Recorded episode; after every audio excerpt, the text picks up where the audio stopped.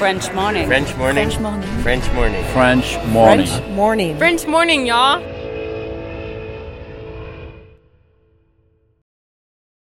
Cet épisode a reçu le soutien de la CFE. La CFE, vous connaissez? C'est la Caisse des Français de l'étranger et il s'agit d'une caisse de sécurité sociale créée en 78 pour les Français résidant hors de France. Maladie, maternité, accident du travail ou encore retraite. La CFE permet aux Français de l'étranger de continuer de bénéficier de la même protection sociale qu'en France, à l'étranger. Pour en profiter, il vous suffit d'adhérer à la CFE, peu importe votre situation, peu importe le pays dans lequel vous vivez ou dans lequel vous vous rendez, et bien entendu, peu importe la pathologie ou les circonstances, catastrophes naturelles, faits de guerre, etc. Grâce à la CFE, vous pouvez vous détendre. La Caisse des Français de l'étranger assure la continuité avec le système français de sécurité sociale lors de votre départ de France, mais aussi lors de votre retour d'expatriation, ou encore grâce à la prise en charge des frais de santé pendant vos prochaines vacances en France. Pour en savoir plus, direction cfe.fr.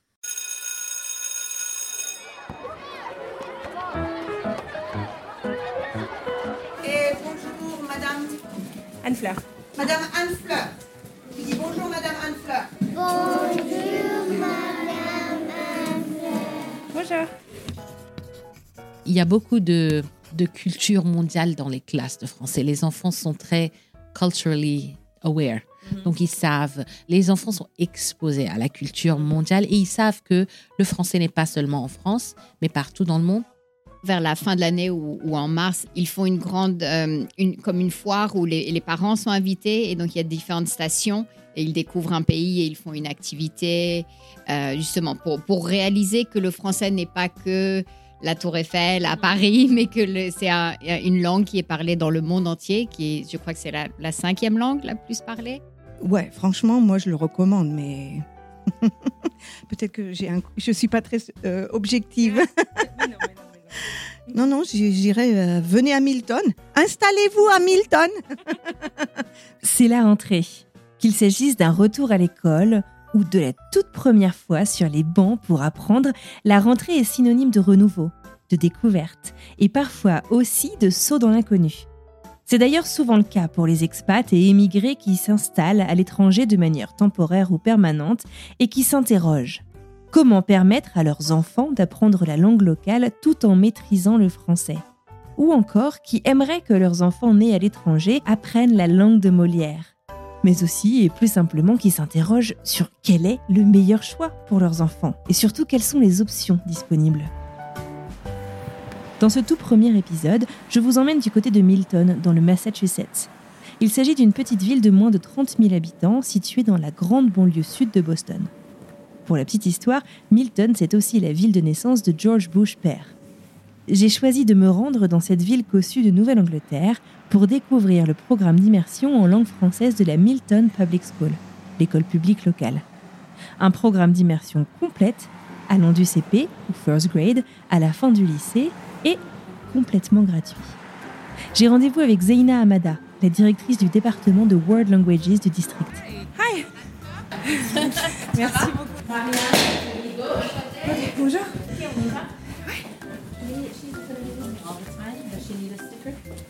Joanne, Anne Fleur. Especially if you're with me. No, that's fine. As long as you. Yes, okay. Thank you. Okay. Au revoir. Une fois avoir effectué les formalités d'usage afin d'accéder à l'intérieur de l'école, me voilà à arpenter les couloirs de ce campus immense accompagné de Zeina. Il est 9h du matin et comme vous l'entendez, les cours ont déjà commencé. Le programme d'immersion en français de la Milton Public School a été fondé en 1987 par Gracie Burke. Elle fut la toute première directrice du département et elle occupait donc le rôle de Zeina, qui m'accueille aujourd'hui. Ensemble, avec Agnès Alberola, une des toutes premières enseignantes du programme, elles ont ouvert la toute première classe de first grade, de CP donc, en immersion français dans l'une des quatre écoles primaires du district, celle de Cunningham où je me trouve justement aujourd'hui. L'idée à l'époque était en quelque sorte de redorer le blason de cette petite ville et donc d'attirer les familles locales vers le système scolaire public. Des familles qui avaient à l'époque tendance à se rabattre sur le privé quand elles pouvaient se le permettre.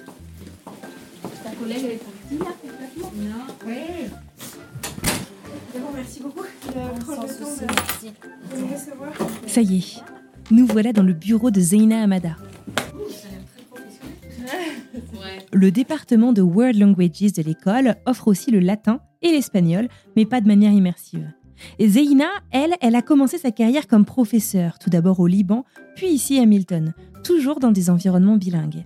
Elle est ensuite devenue principale adjointe de cette école pour enfin être nommée directrice du département de World Languages au niveau du district de Milton au tout début de la pandémie. Une année de prise de fonction dont elle se souviendra longtemps. Je m'appelle Zina Hamada, je suis la directrice des langues étrangères à Milton, grade 1 à 12. Donc, euh, l'immersion française. C'est très bien de commencer comme prof pour savoir comment ça fonctionne vraiment et ne pas venir en administratrice sans avoir vraiment fait le parcours des classes. J'étais assistant principal ici à Collicott. Donc, euh, c'était la première fois qu'ils avaient un, un, administrateur de l'immersion. Et puis, euh, oui, j'ai pris ce, ce rôle d'administrateur de, de Foreign Languages, langue étrangère pour le district, qui est très différent de l'élémentaire, mais très intéressant par contre, bien sûr. Ouais. Parfois, je rentre dans les classes et parfois j'aide euh, les profs quand je peux, pas quand ils me prennent pour, le, euh, pour les AP et pour, euh, tu sais, les, les, réunions administratives. Il y en a plein. Mais j'aime bien aussi aider les profs à faire, par exemple, les, les tests de lecture. On, fait trois par an, donc j'aide quand je peux. Zeina m'a accueilli avec Marianne Le Bigot. Marianne est parent de deux enfants qui font partie eux-mêmes du programme. Elle est également reading specialist en français à l'école. Ça veut dire maîtresse de lecture. Bonjour, je m'appelle Marianne Le Bigot. Je suis mère de, de deux enfants dans le programme d'immersion à Milton. Mon aîné est en quatrième année et mon deuxième va commencer l'année prochaine en première année en français. Je suis aussi maîtresse dans, dans, les écoles. Je suis spécialiste de lecture. Donc, je soutiens l'apprentissage de la lecture en français pour les premières et deuxième années. Donc, j'interviens dans les classes, donc chaque classe de première et deuxième année, soit des leçons avec la classe entière pour apprendre les sons, etc. Soit je prends aussi des petits groupes pour leur donner du soutien pour la lecture. Zeina m'explique que le schéma classique, ce sont des familles qui sont déjà établies à Milton dans la ville et qui envoient leurs enfants en kindergarten, l'équivalent de la grande section maternelle. Au cours de cette année de tronc commun à tous les élèves du district, les familles sont invitées à formuler un choix parmi plusieurs parcours. Le parcours d'immersion en français, le parcours renforçant les sciences, etc. Puis le district fait de son mieux pour que les choix soient respectés en fonction de la place à l'aide d'un système de loterie. Donc, on a un nombre euh, spécifique de classes pour le français. Premièrement, le budget joue un rôle important, mais on n'a pas assez de profs aussi, parce que les profs à l'élémentaire doivent, doivent, être certifiés en élémentaire et en français. Mmh. Donc, deux certifications, non pas seulement une. Et en parlant d'institutrice, j'ai eu l'opportunité de discuter avec Emmanuelle Segal, ou Madame Segal. Elle m'a raconté l'histoire du programme. Elle est professeure en first grade, en CP donc, depuis plus de 20 ans. Bonjour tout le monde, je suis Madame Segal. Je travaille à l'école Cunningham et je travaille avec des enfants en première année. C'est une classe d'immersion où euh, on essaie de parler seulement en français. Vous avez combien d'élèves? Euh, Cette année, j'en ai 27. Et vous travaillez à l'école depuis longtemps? Oui, environ 20 ans. Et toujours en première année, donc je connais la première année. Le, le CP en, en France, ouais, et ils sont très mignons. et ils font beaucoup d'efforts pour parler en français. Ouais. Et du coup, si ça fait 20 ans que vous faites euh, les CP, vous avez. Euh, vous savez ce qu'ils sont devenus, je sais pas, les, vos, vos CP Oui, quelquefois, on entend des, on a des nouvelles. Euh, et euh, en fait, c'est très sympa parce que en, quelquefois, ce sont les parents qui nous disent Ah, bah oui, en fait, euh, voilà, ça, c'était génial parce que euh, notre enfant a pu étudier au Canada, il est allé à Québec et il parlait français et tout le monde était impressionné. Ou ça peut être un un, étudiant qui, qui, a, qui a été euh, qui va dans l'armée et qui se retrouve dans un pays étranger et il se trouve qu'il est le seul à parler français et il est celui qui va pouvoir faire euh, l'interprète avec euh, les, les personnes dans le pays ou des choses comme ça. Donc c'est vraiment des histoires sympas. Un programme qui est donc plutôt demandé, avec cette année un peu plus de 100 élèves rien qu'en first grade à travers tout le district de la ville de Milton. Les raisons en sont nombreuses. La qualité et la réputation de l'enseignement y sont pour beaucoup, mais aussi le budget. Je pense que ça fluctue d'année en année. Je sais que mon mari et moi, on a emménagé à Hamilton pour le programme de français. Il y a certaines familles que l'on connaît où un des parents ou les deux parents sont français. Et s'ils savent qu'ils vont être dans la région de Boston, généralement essayent de trouver quelque chose à Milton pour pouvoir, parce qu'il faut être dans le système de Milton pour pouvoir faire partie de l'immersion. Donc l'enfant doit être en kindergarten, déjà inscrit à l'école pour pouvoir rentrer dans le programme. Je voulais juste ajouter que pour euh, euh, rentrer dans le programme d'immersion, on ne doit pas vraiment commencer en première année. On peut venir n'importe quand et on, leur, on donnera à ces élèves euh, ce qu'on appelle un, test de placement, un placement test, et puis on le placera dans la classe où il doit être. Bien sûr, s'ils sont francophones, c'est plus facile, mais bien sûr, on donnera le placement test juste pour être sûr que ces enfants pourront vraiment apprendre aisément dans la classe et n'auront pas de difficultés parce que le français, c'est la langue euh, d'instruction.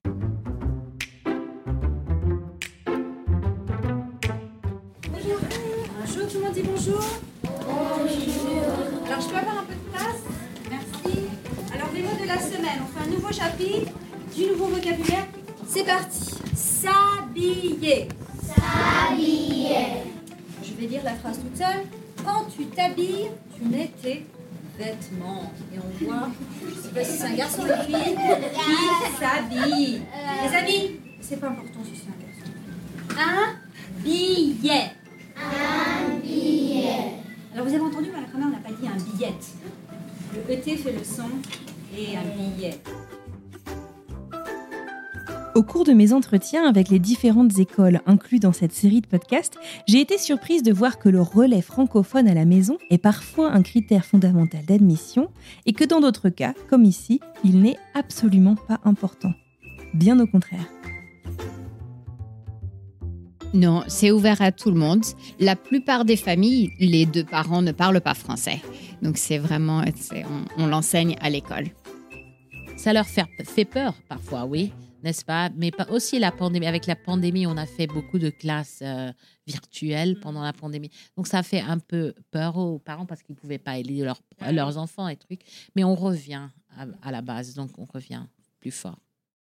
Même si les parents ne parlent pas la langue, c'est un choix de donner cet avantage à leur enfant à, un âge jeune. la plupart veulent juste, même si eux ne peuvent pas parler en français, ils veulent que leurs enfants puissent apprendre la langue et développer ce côté de, leur cerveau qui est tellement important à, un âge jeune. Donc il y a un groupe euh, d'élèves et les parents sont toujours stupéfiés de voir tous ces enfants parler une langue qu'ils ne parlent pas. Enfin, Marianne la parle, mais les autres, ils... et ils vont au Canada en voyage et trucs comme ça. Et c'est leurs enfants qui mènent le, les visites, les conversations au resto, les menus. Ils sont super fascinés. On reçoit beaucoup de courriels qui nous disent merci beaucoup pour ce que vous faites. Mon enfant a très bien euh, commandé au restaurant, il a parlé à l'immigration et trucs comme ça. Donc, c'était vraiment fascinant. On a plein de emails comme ça. Enfin, la plus grande success story qu'on a, c'est qu'il y a certains euh, élèves, certains qui étaient de nos profs, qui étaient des, euh, des élèves en immersion ici. Donc, ils sont partis, ils font Ouais, ils sont allés à Boston College, ils ont fait le français, par exemple, ils sont revenus comme profs ici. Ils ont fait des stages en France, en Suisse, etc. Ils sont revenus ici pour enseigner le français. C'est des élèves d'immersion qui ont eu certains profs qui enseignent toujours en immersion comme profs au high school. Donc, euh, qui reviennent en tant que prof à l'élémentaire.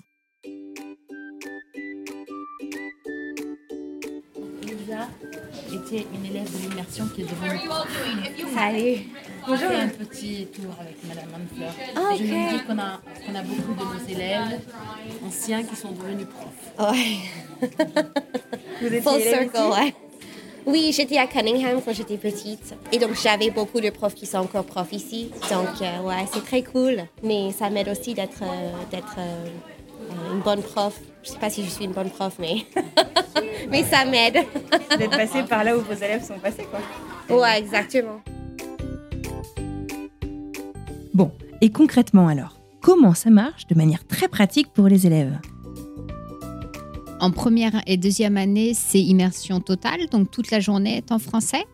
Mais le reste de leur journée, quand ils rentrent à la maison, est en anglais. Quand ils jouent avec leurs amis, leur famille, etc., c'est en anglais. Donc ça, c'est comme ça qu'ils préservent leur, langue maternelle d'anglais. Le principe est donc de proposer une immersion totale dès le CP en français uniquement, mais à partir du programme local, celui du Massachusetts, qui a été traduit en français. Puis, dès la troisième année d'école primaire, soit l'équivalent du CE2, et à cause du test standardisé de l'État du Massachusetts, le MCAS, le programme doit commencer à incorporer de l'anglais. Le MCAS, c'est un examen standardisé de l'État du Massachusetts. Ça veut dire Massachusetts Comprehensive Assessment System. Il s'agit d'un examen obligatoire, un peu comme les évaluations nationales d'entrée en sixième en France. Comme il n'y a pas d'éducation nationale aux États-Unis, chaque État a son propre examen sur plusieurs niveaux afin d'évaluer le niveau des écoles, des élèves et de détecter celles et ceux qui auraient besoin d'un peu plus de soutien. Et ensuite, en troisième et quatrième année, c'est 50%. 50% en français, 50% en anglais. Ils ont le, ce qu'on appelle French Language Arts. Donc, le, français, ils font les sciences sociales et sciences en français et les maths et l'anglais sont en anglais, bien sûr. Et en cinquième année, ça devient 30% de français et 70% d'anglais parce que les sciences basculent en anglais en cinquième année. ils passent au middle school, ils font deux périodes de français. Ils font ce qu'on appelle humanities, donc ce qui est culture. Mhm. C'était géographie avant, puis on a changé ça un peu pour faire comme plutôt sciences sociales, mhm. culturelles. Et ils font French language arts, donc français, langue grammaire, texte, compréhension, etc. Ils font ça pendant trois ans, puis ils vont en high school et continuent l'immersion en French Immersion 4. Et puis ils font 5, et puis ils font le 6, 7, le DELF, s'ils veulent le faire. Et euh, on a appelé français. Aïe, aïe, aïe, ça en fait des acronymes et des noms à définir. Alors, le middle school, c'est l'équivalent du collège en français, et le high school du lycée. Le middle school, c'est juste 3 ans et le lycée, c'est 4 ans. Le DELF, c'est le diplôme d'études en langue française. Il est très souvent nécessaire afin d'étudier en France. Et enfin, AP français ou AP French signifie Advanced Placement. Il s'agit de cours de niveau avancé d'université dès le lycée. Mais au high school, ils, peuvent prendre un cours, euh, un cours de, langue. Et si leur, euh, leur horaire le permet, ils peuvent prendre un autre cours. Mais pas de français, honnêtement, parce que si on est en français 5 immersion, on ne peut pas prendre français 6 immersion en même temps. Mais ils peuvent prendre le latin ou un, cours d'espagnol ou. Ouais. Marianne Le Bigot est spécialiste de lecture, mais également parent d'élèves, comme je vous le disais. Qu'est-ce qui l'a poussée elle-même à mettre ses enfants dans ce programme? Mes enfants sont nés ici, donc moi je leur parle toujours en français, donc ils ont toujours compris le français, mais euh, il y a un moment où ils, m'ont commencé à me répondre en anglais, notamment quand ils ont commencé la garderie, la maternelle, où tous leurs amis parlaient en, anglais. Et, j'ai vraiment vu la différence avec mon enfant. Quand il était dans, à l'école en immersion française, il répondait de plus en plus en français quand j'ai fait mes études d'éducation, j'ai fait mon stage à Holliston, qui est l'autre programme dans le Massachusetts, qui a un programme d'immersion française. Donc, je connaissais déjà le programme d'immersion. Et quand on a décidé de fonder notre famille, de s'installer, on a choisi Milton parce que c'était plus près de Boston. On voulait être un peu plus près de la ville. Et, pour nous, c'est important que nos enfants soient dans une école publique. Donc, je sais qu'il y a d'autres, y a d'autres écoles à Boston, le lycée international, etc. Mais ce sont des écoles privées. Nous, on voulait vraiment qu'ils soient dans des écoles publiques avec cet avantage de la langue.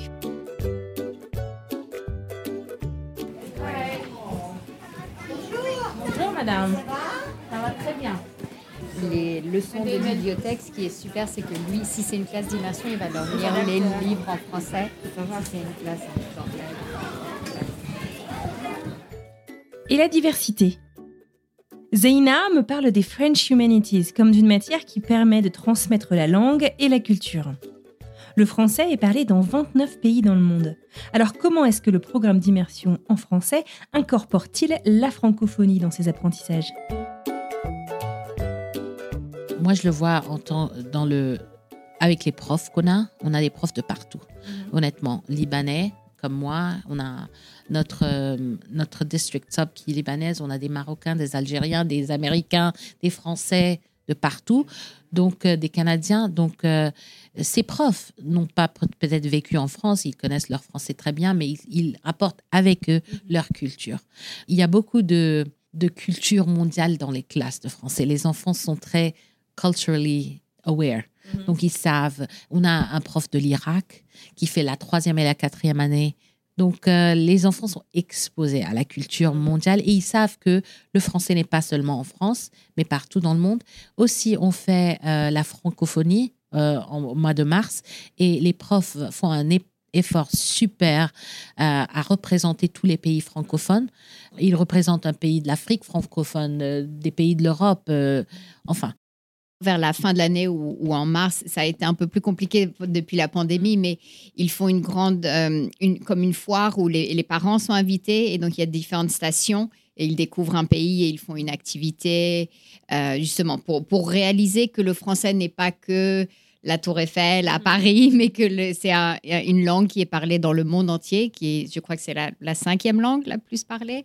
Et donc, justement, vraiment, et, dès, premières années, même, même les lectures que l'on fait, on essaie vraiment de, diversifier, de montrer des, un enfant sénégalais dans une histoire, etc. Et, et, on essaye aussi de, montrer différents accents, donc l'accent canadien, l'accent de différentes cultures, pour qu'ils leur oreille soit habituée à, ça. Et vous, vous en pensez quoi? Marianne, Emmanuel et Zaina ont quelques conseils pour vous aider à choisir l'environnement qui correspondra le mieux à votre famille et à votre enfant. Si je dois parler du district de Milton et euh, de, de ce programme, moi je dis qu'il est absolument génial.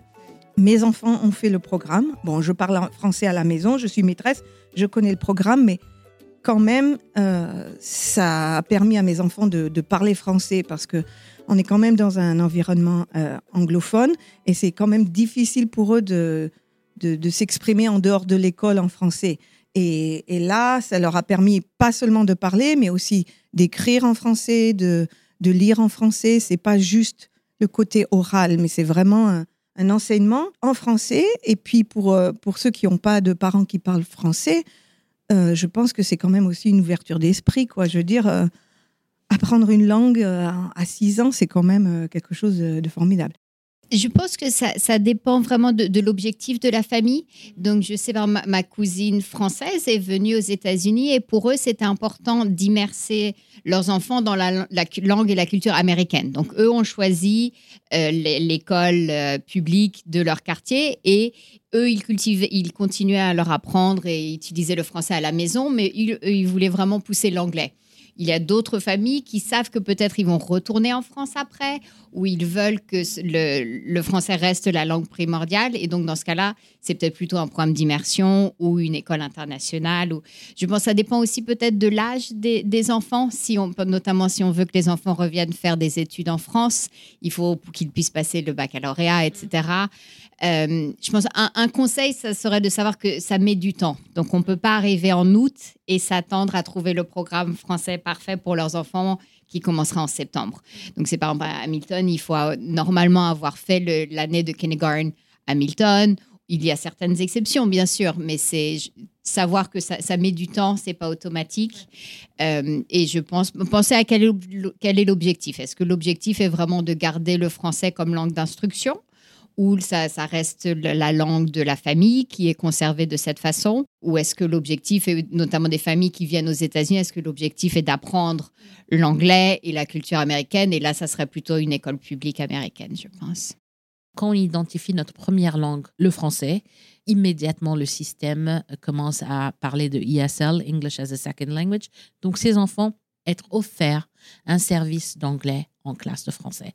Donc ça, c'est la loi partout. Donc quand les parents viennent et identifient leur langue, euh, leur première langue, non pas l'anglais, comme le chinois, le français, n'importe quoi. Donc, euh, il y a bien sûr euh, un service ISL qui se fait. Donc, ils peuvent dire non, on ne le veut pas ou oui, on le voudrait. Et alors, il y a un programme qui s'établit pour cet élève il y a quelqu'un qui viendra le prendre de la classe, lui faire une demi-heure d'anglais, lui faire un test qui s'appelle, euh, je ne sais plus exactement c'est quoi, Access Test, oui, pardon, merci. Et puis, il, a euh, le service d'anglais pendant ses classes de français. Donc, ils font l'anglais quand même s'ils choisissent de le faire. Ils peuvent dire non. Si, si ces familles arrivent, euh, ils n'ont pas des élèves qui vont commencer en grade 1, mais ils vont commencer en grade 5 ou grade 6 ou grade 7, on fait un placement test. Donc, c'est possible de rentrer dans le programme, même si on n'est pas à grade 1. Donc, c'est pas une entrée seulement. Donc, on a facilité les choses un peu parce que nos nombres avaient augmenté tellement au début qu'on avait 27, 28 élèves en classe. Maintenant, on, est, on a un peu plus de classes, un peu plus de possibilités d'accepter des élèves qui viennent euh, plus tard dans leur éducation en troisième année.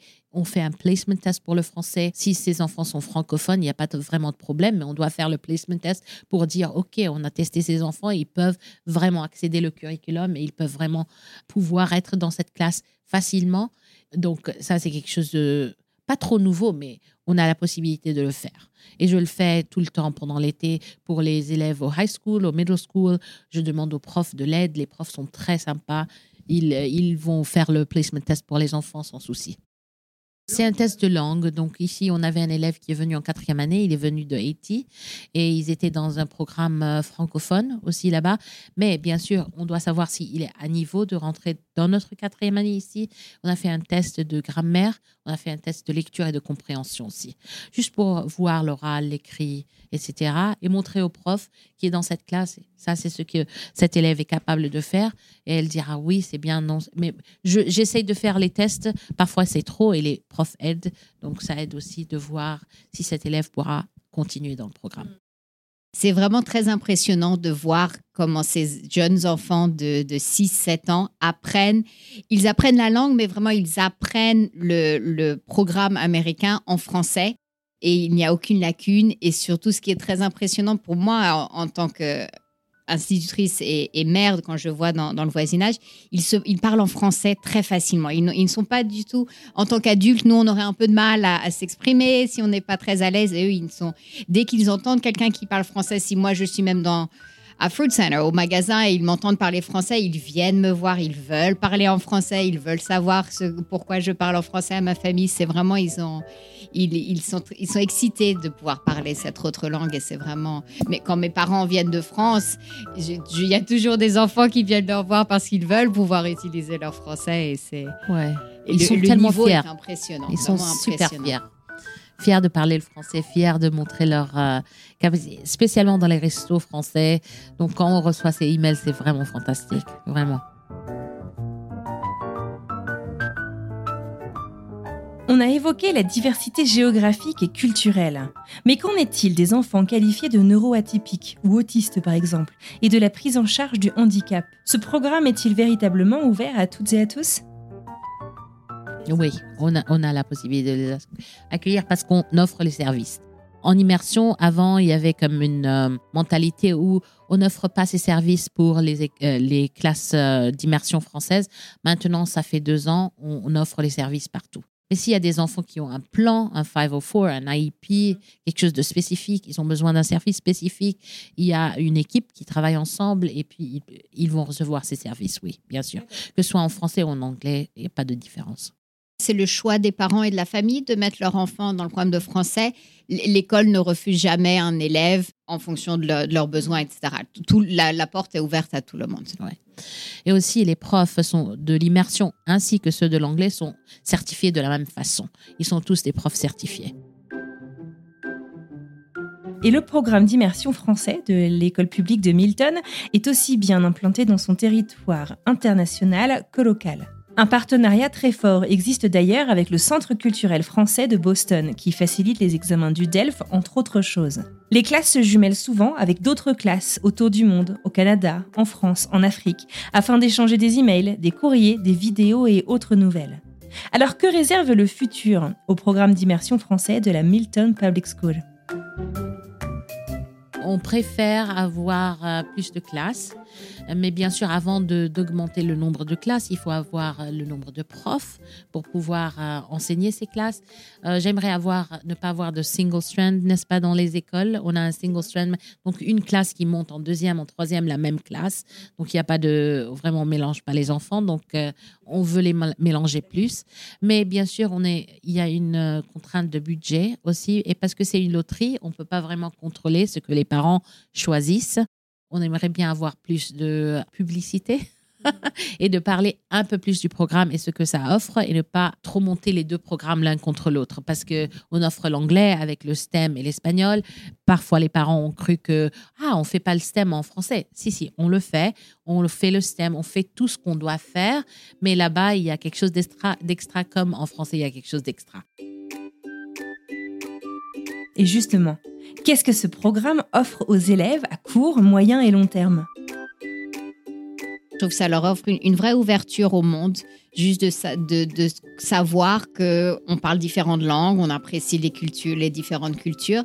Je pense qu'il y a une certaine euh, neuroplasticité dans leur cerveau qui est là quand ils ont 6 et 7 ans, qui n'est plus là quand ils essayent d'apprendre une autre langue à, l'université. Donc c'est vraiment une ouverture et une façon d'aborder l'apprentissage que je pense on ne trouve pas dans d'autres programmes commencer le, plus tôt possible et, leur donner l'envie de, découvrir d'autres cultures, de voyager. Personnellement, moi, j'ai grandi dans une famille euh, bilingue. Ma mère est américaine et mon père est français. Et je sais que justement d'être immersé dans les, dans les deux langues, dans les cultures, nous a donné envie de voyager, de travailler à l'étranger. Mes frères et sœurs sont, ont voyagé dans beaucoup de pays différents, travaillé dans différents pays différents. Et je pense que ça commence quand on est jeune. Et donc, pour certaines familles dont les deux parents ne sont pas forcément d'un autre pays, je crois que c'est peut-être leur façon de leur amener le monde à eux au sein de leur école, en fait. Moi, je trouve que ça donne beaucoup de confiance. Ils deviennent euh, vraiment très ouverts et euh, dans leur, euh, enfin, dans leur vie, ils voient que, OK, moi, je peux apprendre une autre langue, donc je peux faire autre chose. Donc, ça donne de la confiance, vraiment. Et là, vous, la légende sur drapeau en français, du coup Ah ouais, ouais, on fait. Vous faites tous les matins, du coup Tous les matins, on, on, fait en anglais et puis après, on fait en français.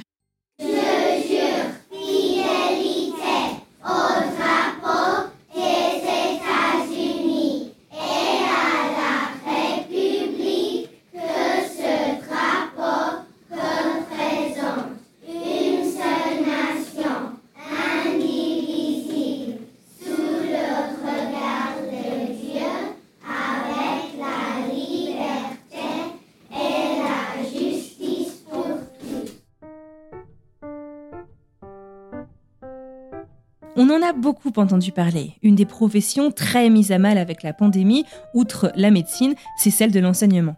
Souvenez-vous d'ailleurs, en 2020, c'est l'année au cours de laquelle Zeina Amada a pris ses fonctions en tant que directrice du département des langues du district.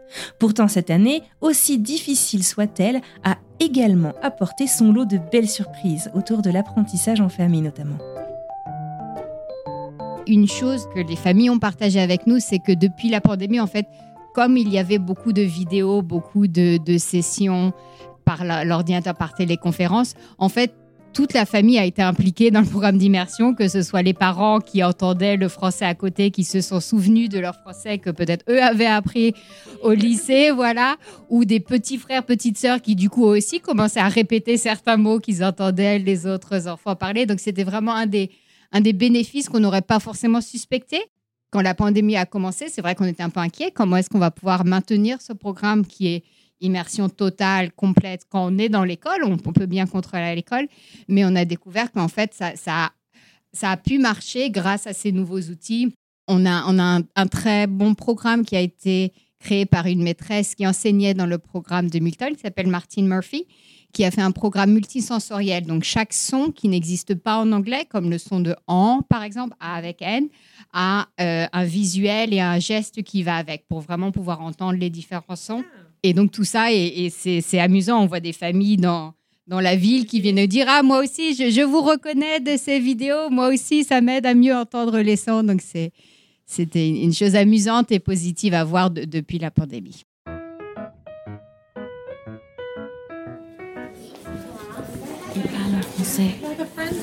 Qu'est-ce que vous faites? On fait un poème pour le maîtresse. Elle est là. Aujourd'hui, Est-ce qu'elle célèbre le Eid, leur prof Ok, asseyez-vous vite, vite. Ok, alors, tout le monde est au chapitre? Oui. Oui, alors. Non, qui a dit non? Qu'est-ce que vous voyez sur cette image? On lève la main, ma petite puce. C'est terrible, ouais, il est terrible. Et dans le texte, ils appellent ça le méchant matou. Oui Méchant matou, pas gentil, pas bon. Donc voilà. Ok, super, et ben merci beaucoup. Nice to meet you. Ouais, enchanté également. Enchanté. Et continuation et bravo pour tout ce que vous faites. Merci beaucoup. Et voilà, c'est terminé pour aujourd'hui pour ce premier épisode en immersion dans l'école publique bilingue dans la ville de Milton, dans le Massachusetts. Merci encore, au revoir. Je tiens à adresser un grand merci à Zeina Hamada, Marianne Lebigot, Emmanuel Segal pour leur accueil et leur bienveillance. J'espère que cette visite vous aura plu, à vous, auditeurs et auditrices, et qu'elle vous aura permis de répondre à certaines de vos questions. La semaine prochaine, on continue notre immersion dans les écoles bilingues franco-américaines et ce sera direction une école communautaire, l'école française of Greater Boston, EFGB, à Boston. Il me tarde de vous retrouver mardi prochain pour cette nouvelle histoire. En attendant, prenez soin de vous. À bientôt.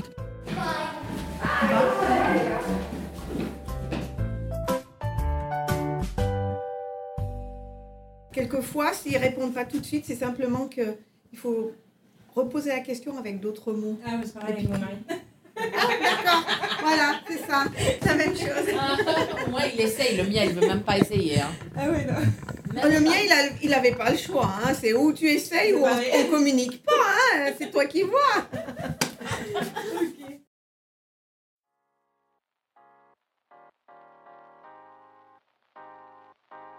Vous venez d'écouter un podcast réalisé par moi-même, Anne-Fleur Andrely, mixé et habillé par Alice Krief et produit par French Morning. French Expat n'est pas le seul podcast de French Morning. Pour retrouver tous les podcasts du groupe, rendez-vous sur frenchmorning.com slash podcast. À bientôt!